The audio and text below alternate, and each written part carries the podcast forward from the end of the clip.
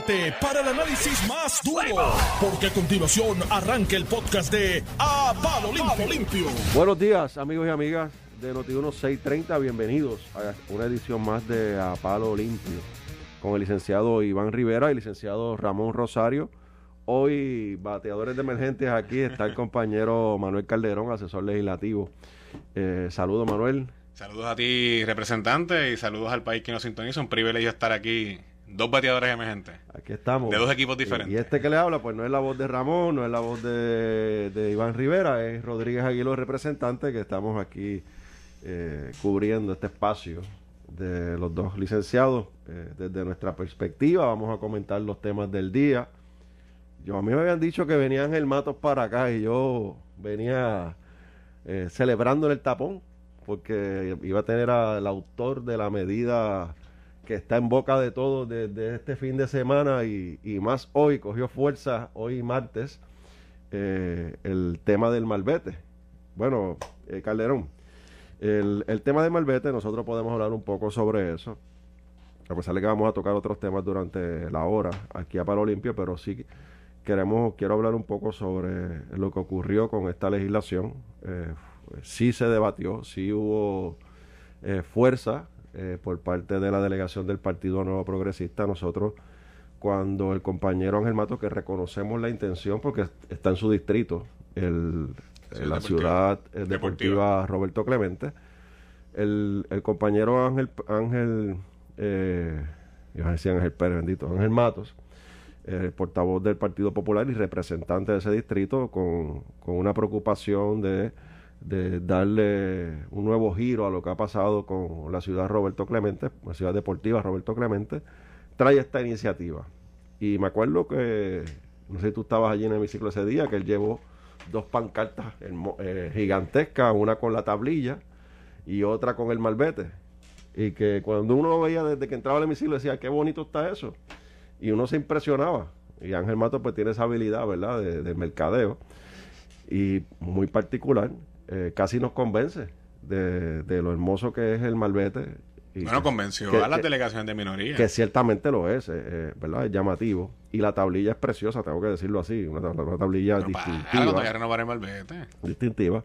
Así que pues Ángel nos hizo la presentación. Nosotros, la delegación del PNP, le votamos en contra al proyecto del malvete, porque desde un principio le dijimos que tenía que ser opcional, una opción para el conductor, ¿verdad?, el dueño del vehículo, el propietario del vehículo, si quería o no pagar los $5 o los 6 o los 7 o los 10 o los 20, lo que fuese. Ángel, por la experiencia que ocurrió con la Universidad de Puerto Rico, que fue opcional, no era, como dijo la secretaria, un donativo obligatorio, pues la universidad no recibió casi nada. La gente no aportó realmente a la Universidad de Puerto Rico porque era opcional.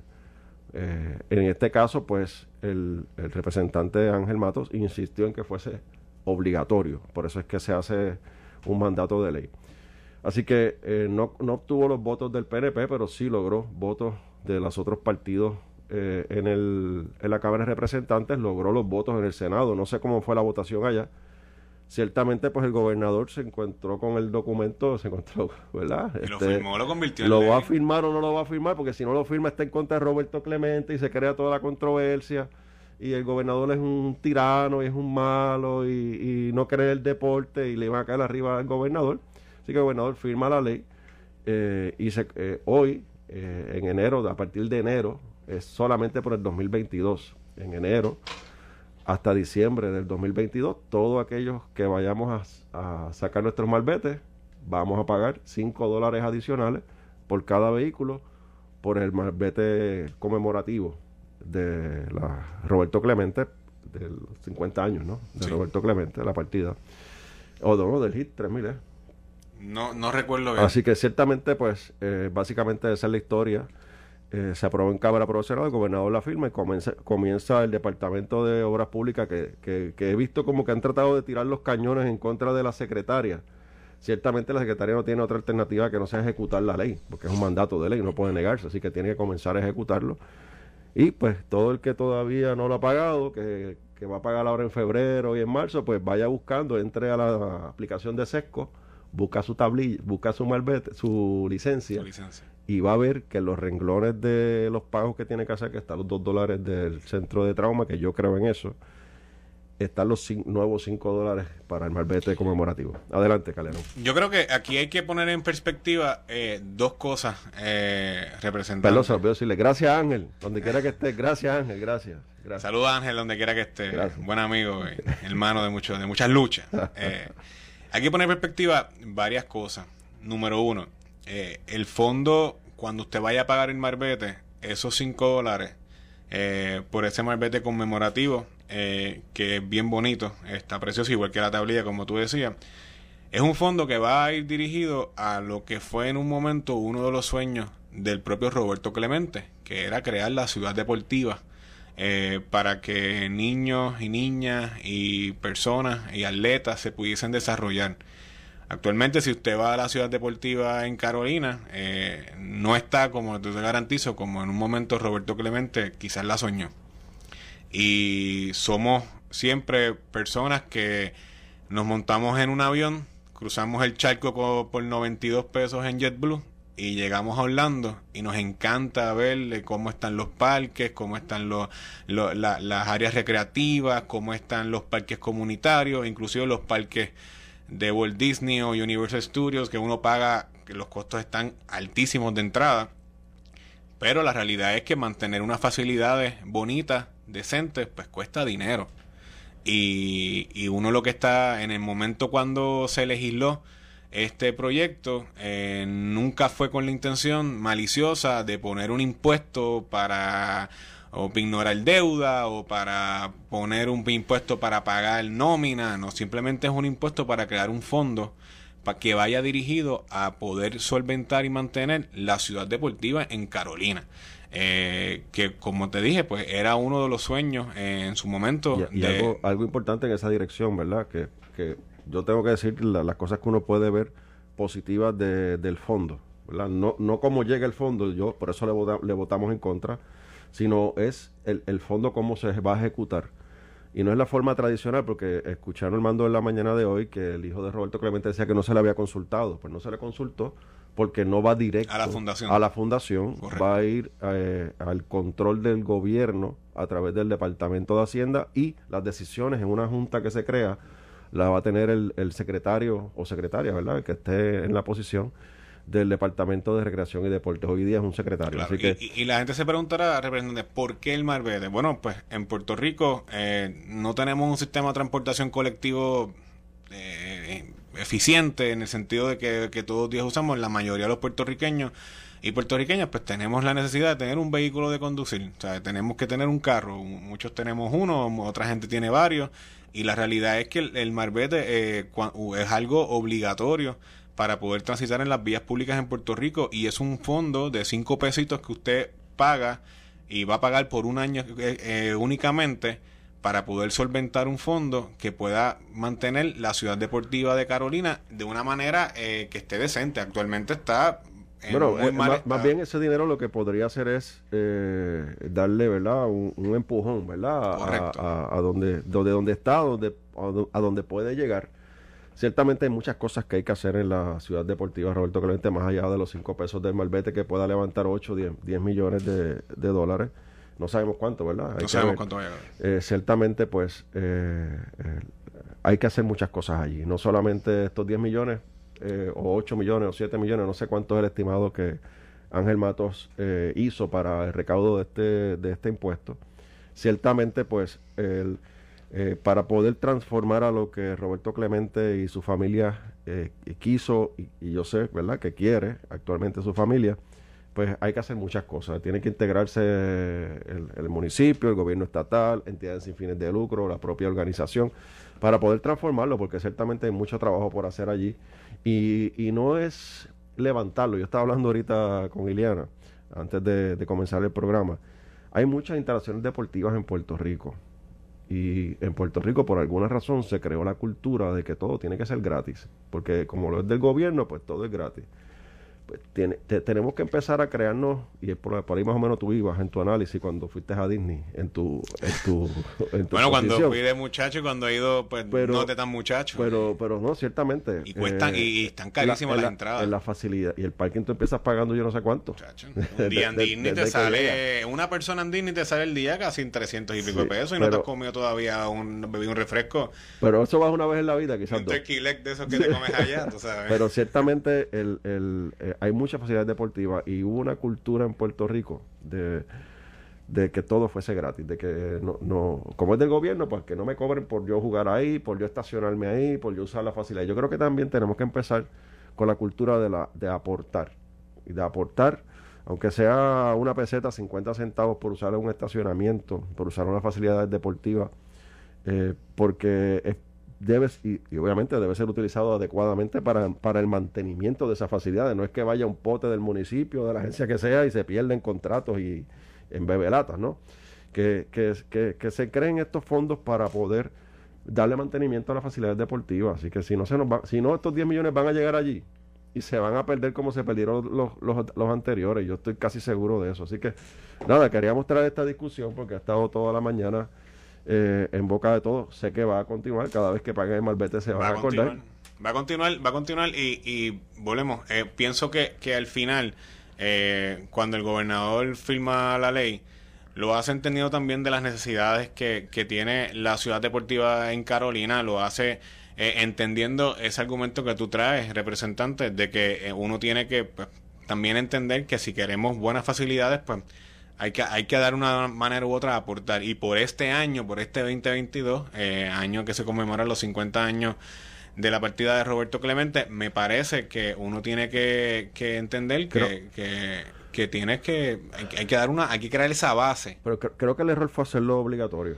Lo que pasa es que si no lo hacías mandatorio, no levanta 100 pesos, no levanta 100 pesos. Y ciertamente tengo gente que nos está escribiendo que dicen, pero a Disney yo voy porque, y es caro, pero yo lo pago porque hago el pote para hacerlo, pues, ciertamente, ¿verdad?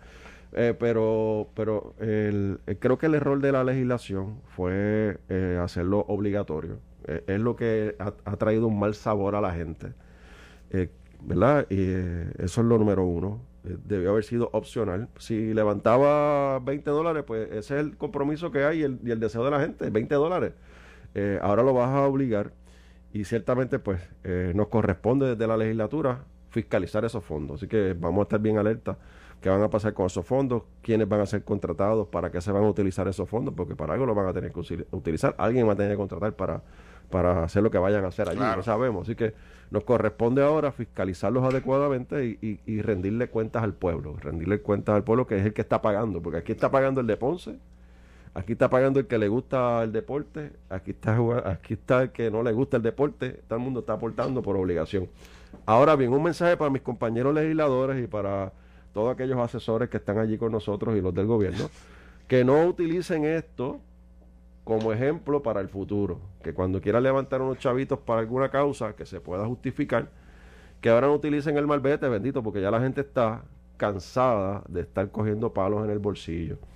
Y a veces hay causas que son justas, porque lo son, pero ciertamente pues no podemos darle estos cantazos a la gente, porque se pone de moda esto del malvete, para el 2023 tenemos 5 pesos para otra cosa, porque ya la gente los pagó, y el 2024 tenemos otra cosa más, y así seguimos, y verdad, y se pone de moda, y vamos a meter el malvete de 180 que está ahora a 170, lo vamos a poner en 300 pesos. Así que bueno, pero en ese mismo argumento, representante, usted es representante del área del norte de Puerto Rico, de Ciales, Arecibo, ¿y cuál otro más? Yo, Ciales, Manatí, Barcelona, Florida y Arecibo, una parte de Arecibo. Pues, los residentes de esos pueblos y de otras áreas de Puerto Rico pagan en impuestos el tren urbano, pagan muchas veces el circuito de la guagua de la ama, pagan un montón de otras facilidades. Sale del presupuesto de gasto del gobierno. Correcto, pero sale de nuestras contribuciones, claro, también. Claro. Y la gente que nos escucha ahora mismo en Mayagüez, la gente que nos escucha en Cabo Rojo, la gente que nos escucha en Fajardo, se pagan contribuciones y muchas veces pues no ven. No pagamos, somos la jurisdicción con el sales tax más alto. Sí, entramos ahí, si quieres entramos ahí. No, pues está bien. Fue Alejandro García Padilla, y la elección del Partido Popular. Bueno, está bien. Y pues no hay problema con eso, vamos a la historia. Yo estaba allí. Yo sé que usted estaba ahí, sí, era portavoz y pudo haber radicado el proyecto para reducir el IBU también. Pero es que tú sabes que no se puede, Calderón, porque lo está ignorado, está comprometido. Si tú me llevas ahí, yo te llevo al otro lado también. Está comprometido. Pues yo te llevo al otro lado también. Lo que quiero decir es que son, porque no lo dije con mala leche, ¿verdad? No, ánimos de llevar el debate político a la cuneta. Pero es que tú sabes que Calderón se pone de moda, tú lo sabes. No, se pone de moda y la gente le gusta eso también, y usted y yo somos amigos de muchos años. El año que viene, que se pone de moda esto de contra, 5 pesitos, pues mira, vamos a ponerle 3 para tal cosa el año que viene. Pero a lo que voy es, esos servicios que mucha gente paga en contribuciones, en las planillas y en otros impuestos, que no los ven, pues es algo que pasa y quizás algo que debe ser una conversación mucho más macro y mucho más sustantiva sobre hacia dónde tiene que ir el mantenimiento de las facilidades en Puerto Rico. O sea, por muchos años se tomaba prestado, se hacían emisiones de bonos, se asignaban fondos a los municipios, las hacían igualmente para mantener estas facilidades. La realidad es que esa cultura de pedir prestado fue lo que nos llevó a tener que, como tú decías ahorita, tener que subir el IBU, tener que tomar otras decisiones de materia fiscal complicadas y difíciles y políticamente no favorables al pueblo, y por eso es que la crisis sigue invicta y siguen los gobiernos cayéndose. La realidad es que si queremos tener una ciudad deportiva que nos llene de orgullo, que veamos el 21 una bandera y nos sentamos orgullosos y nos queremos poner la camisa, y después estamos pidiendo que retiren el 21 en las ligas mayores, y después queremos que Roberto Clemente, todos lo tenemos el 21 pintado en la espalda. Aquí usted está, que es PNP, yo que soy popular. Aquí está Carmelo, ¿verdad? Con Alejandro ahorita. Sí. Pues yo invito a Carmelo que venga hoy con la camisa de Roberto Clemente. Pues por eso que se la ponga, que se ponga la camisa de Roberto Clemente. A todos nos llena de orgullo. Es más, todos, hasta yo que soy fanático de los Mets, en el corazón mi segundo equipo favorito son los Piratas de Pittsburgh, por eso mismo, por Roberto Clemente. Pues todos lo queremos, pues hay que mantener la ciudad deportiva. De algún lado tienen que salir los chavos. Vamos a decirle algo a nuestra gente que nos está escuchando y está dándole un manotazo al dash y a la palanca de los cambios, escuchando nosotros el tapón, que tienen que pagar 5 pesos cuando vayan a renovar el malvete, que también hay una tablilla conmemorativa, y que la tablilla conmemorativa son 21, si mal no recuerdo, déjame buscar bien el numerito aquí. Pero esta sí es opcional. Esa es opcional, porque este que está aquí le hizo una enmienda, y la hicimos opcional. Déjame ver cuánto era, espérate, para estar claro con la gente. Son $21. Que quiero una tablilla conmemorativa de Roberto Clemente, que está chulísima. Son 21. Ahora bien, nosotros hicimos la enmienda a la ley y a esa le votamos a favor, porque es opcional. Es opcional porque se supone que el gobierno de Puerto Rico a estas alturas ya tenga la tablilla única. Así que la tablilla única quiere decir es que si tú o yo vamos a comprar un carro y dejamos nuestro carro en trading, yo saco la tablilla, se la pongo al carro nuevo y me voy. Si no tengo esa tablilla, voy a comprar un carro nuevo, pues tengo que comprar la tablilla, como siempre. Así que vas a tener la tablilla de Roberto Clemente, porque no tienes tablilla, así que tendrás tu tablilla de Roberto Clemente con un costo de $21, pero ese no es un impacto mandatorio, sino que es opcional. Así que por eso le votamos a favor a esa legislación. Es igual que cuando compras un vehículo, un carro nuevo europeo, pues está en la tablilla europea, que es la más ancha, etcétera. O sea, sí, eso es opcional, eso no. Igual que en un momento se planteó la posibilidad de, para llegar al fondo de la Universidad de Puerto Rico, hacer las tablillas conmemorativas de los recintos. Y si usted podía, pues, pedir la opción de que si usted se graduó del recinto de Río Piedra, de Mayagüez o del recinto Carolina, pues usted va y podía comprar la tablilla conmemorativa para llegar fondos a la Universidad de Puerto Rico. Eso se planteó en un momento también. Sí, pero es bien importante esto que mencioné, lo de la tablilla única, ¿verdad? Traje un tema con el otro, porque esa es legislación que yo presenté cuando Alejandro García Padilla era gobernador. Nuestros amigos creativos del Partido Popular, el compañero, hoy secretario del partido, que presidía la Comisión de Transportación e Infraestructura en ese momento, y creo que Seguridad también, el compañero Cruz Burgos, secretario general, creó un sustitutivo en la comisión para quitar mi nombre, y entonces cogió un proyecto que era de Tatito, que hablaba algo de los carros, y lo puso con el proyecto mío. Yo no tengo problema con eso, pero esa pelea, pues Ramón es mi pana, pero ciertamente eso ocurrió, ¿verdad? Lo importante es que se aprobara la legislación que queríamos nosotros de tablilla única. Así que menciono a Alejandro no acusándolo, simplemente para que la gente ponga en su mente desde cuándo estamos hablando de este tema ya con una ley aprobada. Y que muchos ustedes tienen con Alejandro. Que no, porque es que la realidad, la historia fue así. O sea, no, aparte de lo del IBU, estoy hablando de la tablilla ahora. Ciertamente el gobernador firmó ese proyecto, Alejandro García Padilla. Era un año de transición, un año y medio de transición. Ahí cambia el gobierno, llega el gobierno de Ricardo Rosselló. Empiezan los peros por parte de la Asociación de Bancos, los propios dueños de dealers y concesionarios que eran los que estaban propulsando esta legislación, y el Sesco, el DITOP también, todos tenían peros, pero ya está la ley aprobada, así que comenzamos un proceso de reuniones buscando alternativas. Se radica un proyecto para enmendar la ley a petición de los tres grupos. Se enmienda la ley. Al día de hoy, yo levanté mi voz hace unas semanitas atrás, la secretaria me escribió que ya está en el proceso de ejecución, ya próximamente va a comenzar la tablilla única a ejercer en Puerto Rico, a ponerse en práctica en Puerto Rico. Volkers me escribió también de que ya están usando el sistema, actualizando el sistema digital. Te tengo que decir que el manejo de la aplicación de Sesco, de verdad que te lo digo, ha mejorado un montón, de verdad que sí. Así que ciertamente pues, ya está todo engranado, aparentemente, para que comience la tablilla única. Yo me acuerdo cuando hace como 10 años la gente decía, pero ¿por qué yo no puedo tener mi licencia de conducir en el celular?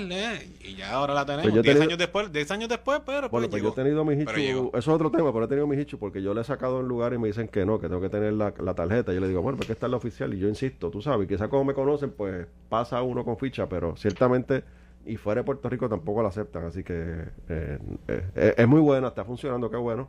Pero también tenemos que actualizar la mente a los comerciantes, a todo el sistema económico en Puerto Rico, de que es válida esa licencia. Pero volviendo a la tablilla única, porque eso salimos del tema de Roberto Clemente, ciertamente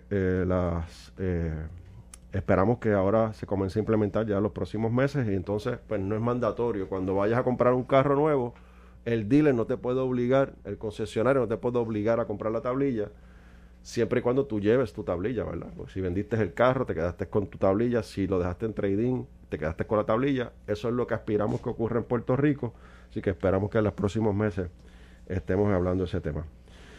Bueno, tenemos otro temita, no sé, ¿todavía nos falta para la pausa? Seguimos. Tengo otro tema que está caliente, se nos va a poner a ti, a mí aquí. Cuenta. En el cuadrilátero, a palo limpio, como dice el programa. Y es que los amigos del Partido Popular en la Cámara se han ideado unas resoluciones, no sé si tú estás al tanto de eso, donde quieren promover una moratoria en el pago de los aumentos del agua, en el pago del aumento del servicio eléctrico y en el pago del aumento de los peajes. ¿Estás al tanto de eso, Calderón? Sí, tengo. Háblanos de eso, por favor. Bueno, sí, se ha presentado. Pero no quiero entrar a palo limpio contigo sin que tú me digas qué es lo que quieren hacer y qué es una resolución, un proyecto, qué es lo que es. Bueno, ahora una investigación. Hay una investigación ahora mismo en curso sobre lo que es la moratoria a los impuestos al agua, que se prevé que va a llegar, el impuesto a la luz que ha solicitado Luma, el impuesto de casi 16.7% a la luz, que para mí es un impuesto demasiado de alto y que va a tener un impacto no solamente en las familias puertorriqueñas, sino en los comercios. Un aumento. Y el otro es el de los peajes, que entra ahora en lo que son los peajes de Metropista, que también aumentaron. Y pues se está buscando la manera de cómo establecer una moratoria o... ¿Pero es una resolución de investigación o es una resolución conjunta con qué?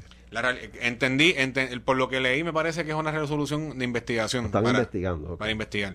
Y nada, se está buscando la manera de cómo mitigar el aumento de cantazo. Estamos hablando entre el agua, la luz y los peajes, ¿sabes? Es un impacto contundente al bolsillo de la gente, y lo que se está buscando la manera es de ver si puede haber otras alternativas. ¿Cuál es el autor de esa medida? Tengo entendido que la medida fue presentada por la representante Estrella, si más no recuerdo, entre otros, y radicaron en un conjunto, ¿verdad?, de varios autores para investigar la situación, ¿verdad?, en la moratoria sobre estos proyectos, sobre los aumentos, y que la Asamblea Legislativa de una manera u otra busque la manera de cómo mitigar este proceso y de estos aumentos. Bueno, me informan que es una conjunta, me están escribiendo, okay. Así que una conjunta lo que busca es crear la monda, dar una instrucción por parte de la legislatura, lo que pasó con el malvete, una instrucción para detener o crear una moratoria. Pero vamos a la definición de moratoria.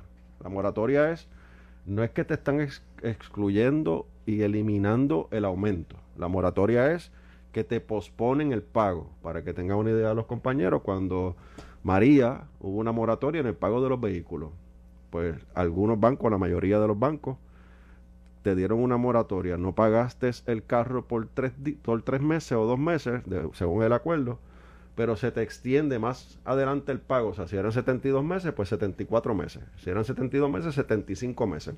Eso es una moratoria, pero tienes que pagarlo.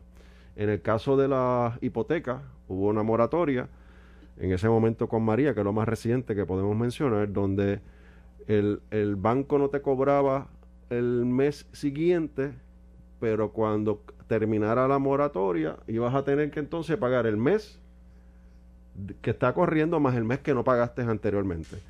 Eso es una moratoria. Así que básicamente lo que está buscando eso, no está buscando eliminarlo, está buscando posponer el pago. Yo creo que es importante ponernos eso en la cabeza de la gente. Pero en ese ámbito y en ese análisis, pues para eso me imagino que habrá vista pública, se sentarán a las personas pertinentes, se hablará sobre cuál es la mejor manera. Yo te garantizo que al final lo que se busca con esta resolución conjunta, que también es parte el amigo Jesse Cortés, que es presidente de la Comisión de los Exalcalde de Aguada, y presidente de la Comisión de los Pequeños y Medianos Comerciantes en la Cámara de Representantes, es buscar una alternativa a estos aumentos que llegan de cantazo. Porque cuando se legislaron, sobre todo la APP de Metropista, cuando llega Luma y con ya casi es el tercer aumento que Luma solicita, de momento nos dimos cuenta que empieza el 22 y llegaron de cantazo. Déjame decirte dos cosas. Una pregunta que hago. El aumento de los 5 pesos de los malbetes, ¿lo van a poner en moratoria? No, porque ya se le está corriendo ahora mismo. Pero es que es lo mismo anteriormente. Pero ven acá, Calderón, es lo mismo anteriormente. Porque o sea, es un aumento que está ahí hoy. Está bien, pero es lo mismo pagar los 5 pesos del malvete que tiene que pagar un aumento de 16.7% aumento en la tarifa de la luz. Está bien, Calderón, uno es más que otro. Entiendo cuál sea más. Pero la pregunta es si lo puedes plantear en la comisión y en la vista pública. Claro, yo lo voy a plantear. Por supuesto que lo voy a plantear, lo estoy planteando aquí y se lo estoy adelantando a mis compañeros populares en la Cámara y a Jessy Cortés se lo estoy adelantando hoy. Voy a plantearlo. Hay noticias. Porque la realidad es que si no es una medida politiquera, si no es una medida de quién da más, que ya el pueblo está harto de eso. Por eso el PNP, el Partido Popular, hemos tenido los problemas que hemos tenido, de caer en ese juego, de estar ofreciendo, a ver a quién yo convenzo, de erradicar una medida para estar un día en los medios sonando mi nombre. Si realmente lo que busca es un alivio, una ayuda a la gente que tiene que pagar, como tú bien dices, el agua, la luz, y vamos a hablar de la luz ya mismo, y los peajes, pues entonces tienen que incluir los malbetes ahí, porque la gente está a palo limpio allá afuera gritando por los 5 pesos, porque a lo mejor tú dices, no, que esos son 5 pesos. Yo no lo estoy reduciendo a eso. A lo mejor lo dice alguien. Pues eso, mira, son 5 pesos, son dos cervezas por ahí, bien fría. Pero ciertamente la gente está a palo limpio. Yo pienso, Remender, que es loable y es correcto que la cámara quiera investigar y quiera sentar en vista pública y abrir el proceso para ver qué alternativa puede haber a todos estos aumentos que llegan, sobre todo el aumento de que yo voy a solicitar, Rodríguez Aguiló, que se incluya los malbetes también. Ok, pues si usted quiere hacer esa política, pues... Ángel, los 5 pesos de Ángel no van. Vamos a ponerlo en moratoria. Así que vamos a la pausa y regresamos a Palo Limpio aquí en Notiuno 630. Estás escuchando el podcast de A Palo Limpio de Notiuno 630. De regreso a Palo Limpio. Hoy les habla su servidor Gabriel Rodríguez Aguiló, representante de la Cámara. Me acompaña el distinguido Manuel Calderón, asesor legislativo, entre otras cosas, ¿verdad? Entre otras cosas, saludos a ti. Analista también, está analista por ahí, de vez en cuando le dan un break, se va y analiza también. Yo no soy analista, yo soy comentarista. Comentarista y político, yo soy analista. Sí. No, porque una cosa es ser analista, otra cosa es ser analista. A mí cuando me paguen por eso, pues entonces seré analista, pero con sueldo. Por ahora, pues, comentarista. Privilegio estar contigo, hermano. La realidad, estamos aquí, ¿verdad? Sustitución del licenciado Iván Rivera y licenciado Ramón Rosario. Yo estoy hoy, martes, y voy a estar el viernes. Así que no sé quién de ustedes venga. Yo creo que mañana me toca a mí también. Así que yo el viernes estaré aquí a Palo Limpio nuevamente.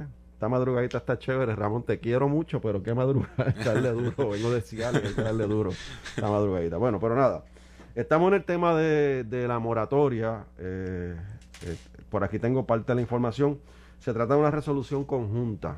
En la conjunta de la Cámara 249, que ordenaría a la Autoridad de Energía Eléctrica, a Luma Energy y la Autoridad de Acueductos y Alcantarillados establecer una moratoria voluntaria para los abonados, o sea, que es el que quiera acogerse a ella, no es todo el mundo, o sea, no es que la aplica a todo el mundo. Eso te gustó por la conversación pasada. Bueno, es voluntaria, sí. Sí, es chévere. Igual que las moratorias de las hipotecas eran voluntarias. Claro. Yo por lo menos no me acogí a la de... Conozco gente que se acogió y después vino el zamarrazo. Me iban a partir por la mitad después y tenía que pagar lo que dejé de pagar y que pagarlo encima de otro pago. Y dije, muchacho, salí corriendo del banco. Yo creo que abrí la puerta para adentro en vez de para afuera. Pero mira, la realidad es que en el caso de los cobros de los peajes, la propuesta prohíbe el cobro de recargos, penalidades o la suspensión del servicio en aquellos casos en que el cliente opte por la moratoria. Ciertamente, como expliqué, la moratoria es un proceso de que no lo pagas hoy, lo pagas mañana, ¿verdad? Eso es la moratoria, no lo exime. Pero en varias ocasiones, Calderón, hablaste de el aumento de energía eléctrica. Y quiero ir ahí. Vamos del tema de la moratoria, que ya sabemos que es un tema que está en la legislatura, que es la, ¿verdad? Para mí es un asunto politiquero, para tratar de decir que está haciendo algo el legislador, porque sabemos las consecuencias de este tipo de legislación y a dónde va a llegar. Pero dejando eso a un lado, y vamos a hablar de energía eléctrica, de Luma, porque en varias ocasiones hablaste de que, y lo dice todo el mundo, mucha gente lo dice por ahí, que Luma está pidiendo un aumento en la factura de la luz. Bueno, ciertamente Luma lo está pidiendo porque la ley que creó Bhatia y el Partido Popular Democrático, de hecho Larry Sejame también fue parte. ¡Wow! Creo, no, pero es que vamos a hablar de realidad. Y que firmó Ricardo Rosselló. Si te digo algo equivocado, me corriges. La ley del 2014. Que fue enmendada después. Está bien, pero vamos al 2014, Calderón, tranquilo, no, antes de disparar, tranquilo, vamos a quitarnos a palo ya mismo, vamos a plantearlo primero. La ley del 2014 de Eduardo Bhatia y el Partido Popular, yo me acuerdo, Calderón, yo estaba en minoría, como ahora, y yo me acuerdo en ver entrar a Bhatia al hemiciclo, porque no tenía los votos en la Cámara, y que fue y subió hasta el escaño de Javier Aponte Dalmau, hoy senador, y portavoz del Partido Popular en el Senado, a reclamarle por qué le iba a votar en contra y por qué le estaba buscando votos en contra, porque no tenía los votos, en la Cámara no tenía los votos. Eran 28 votos, así que si le viraban 3, se colgaba. Y esa era, Bhatia fue allí, cabildió los votos. Él fue allí a buscar los votos. Te digo porque lo vi, a mí nadie me lo contó. Así que es una ley, la ley de Bhatia, que crea la Comisión de Energía, que es la comisión la que está autorizada a revisar las facturas y que no se puede, como antes la autoridad decidió aumentártelo en la fórmula y te lo aumentaba y se acabó. Ahora pasa por la Comisión de Energía. ¿Y eso está bien? La Comisión de Energía. Eso está bien. Bueno, sí, claro, pero vamos a hablar en propiedad. ¿Viste que está bien?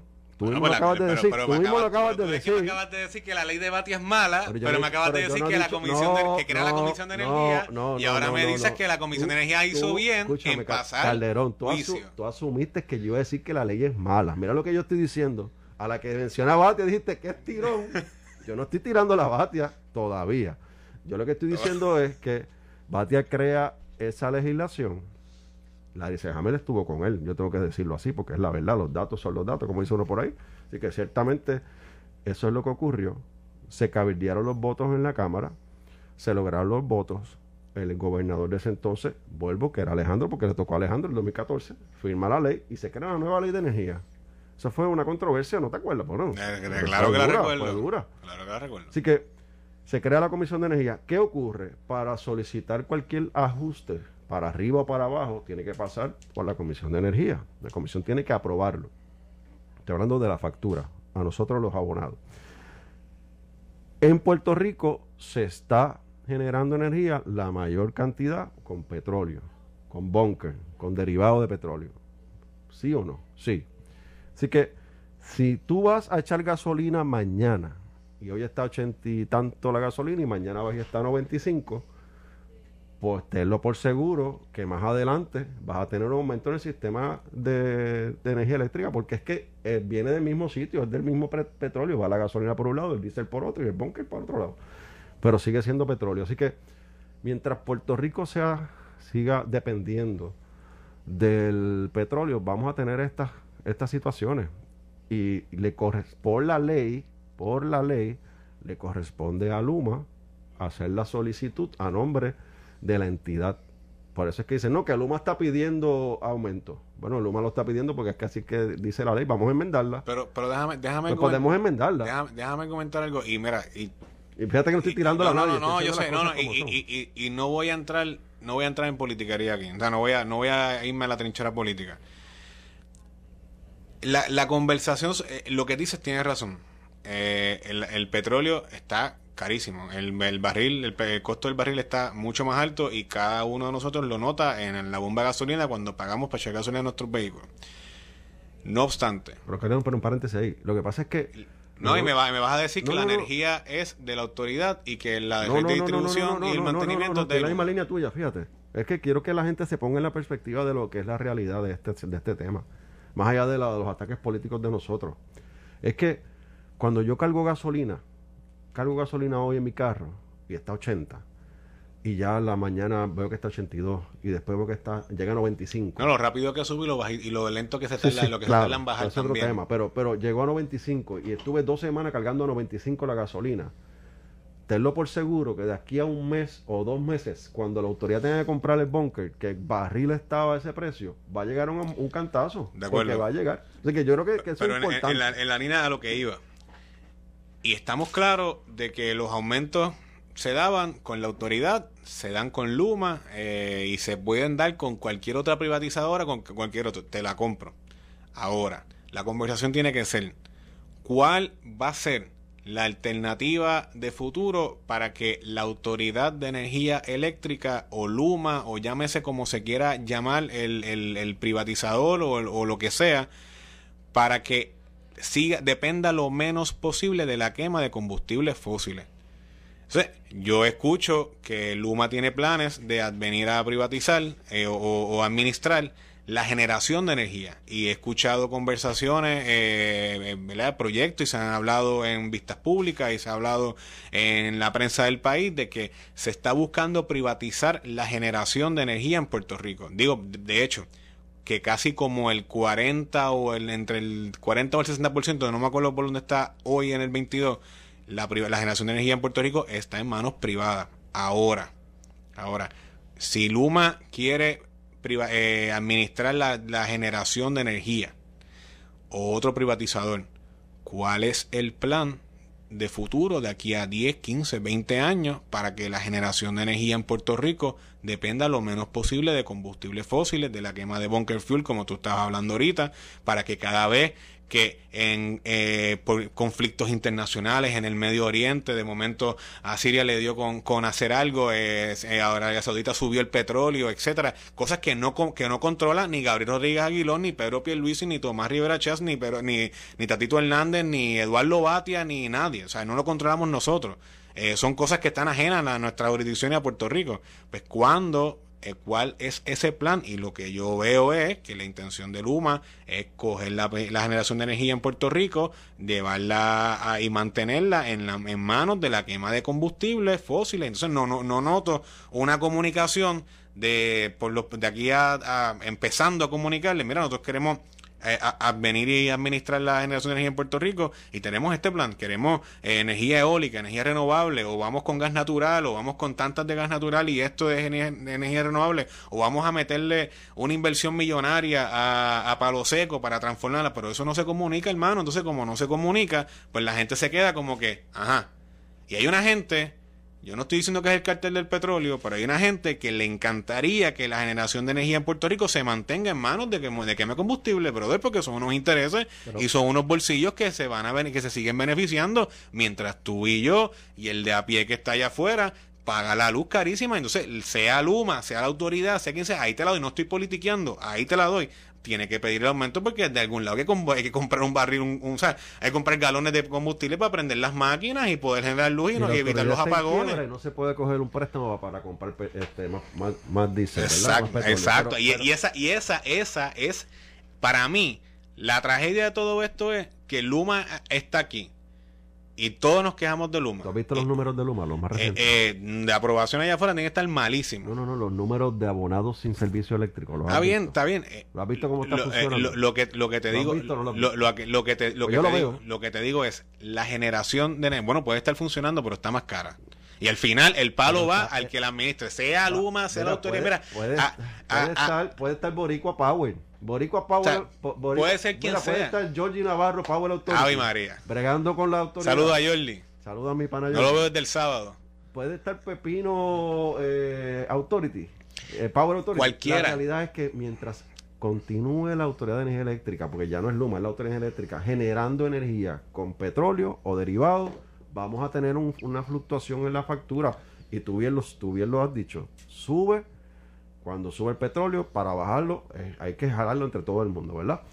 Porque no, se resisten. Pero ciertamente, por primera vez escucho un popular decir que no hay problema y que es bueno que la Comisión de Energía sea la que regule el precio, porque entonces no se pueden quejar.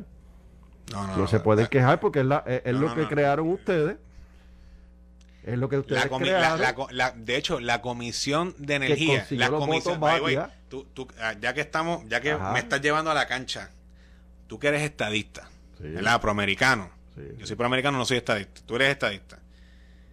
Los estados, las jurisdicciones de los Estados Unidos, como compran y venden petróleo y regulan el mercado de energía, es a través de estas comisiones, claro, y ¿verdad? Estas comisiones de energía no que regulan, por eso. Pero es que antes, ¿te acuerdas el ajuste por combustible? Claro, la factura que nadie sabía. Que era ya un selga en la pues, eso es lo que hace la Comisión de Energía, hermano. Eso es lo que hace. Por eso es que Ricardo Rosselló firmó la ley. Y por eso es que Larry Selhammer la defendió.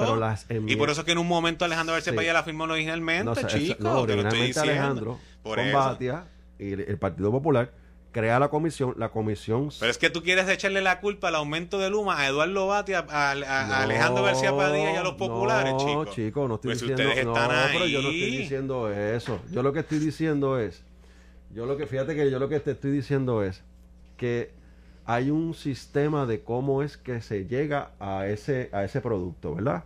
La línea de producción comienza con una petición. Le toca a Luma por ley. Luma lo tiene que hacer por ley y por su contrato.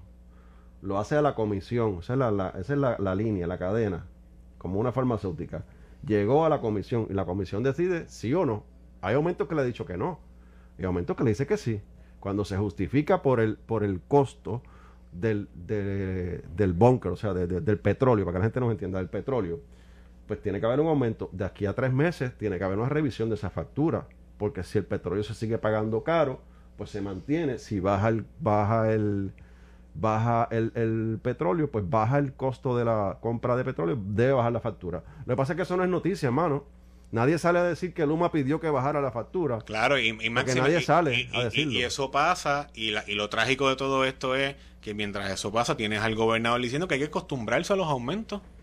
Eso lo dijo él.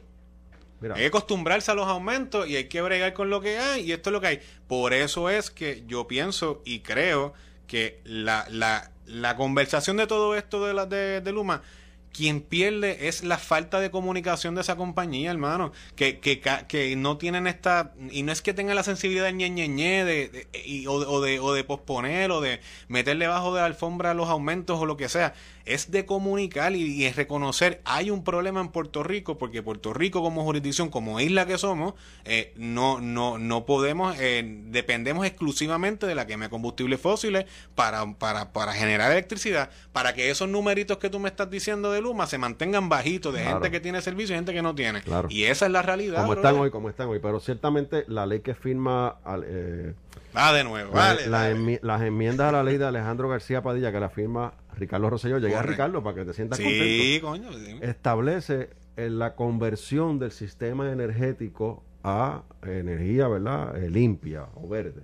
Que no van a ser placas solares porque no es suficiente, ni van a ser molinos porque no son suficientes. O sea, no podemos pretender tampoco que Puerto Rico va a ser que con molinos y placas, eso es verdad, pero hay que aumentar la generación de energía a base de energía renovable. Claro. Y hay que reducir, por lo menos del bunker fuel, reducirlo lo más que se pueda reducir y que Puerto Rico pueda tener generación de energía de la manera más limpia posible, lo más alejado posible de los combustibles fósiles. Y hacia eso se dirige, esa fue la política pública que pero quien lo dice, se lo dices tú aquí ahora y lo puedes decir y lo puedo decir yo. Calderón, esa es la ley. Pero esa es la ley que firmó Ricardo Rosselló. De acuerdo, pero la privatizadora ahora, Luma, no lo comunica.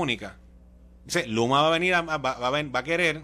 A Luma no le corresponde a la generación. Pero lo que va por ahí la cosa, no seamos ingenuos, hermano, pues claro que viene por ahí. Bueno, la generación de energía en Puerto Rico va a querer, eventualmente.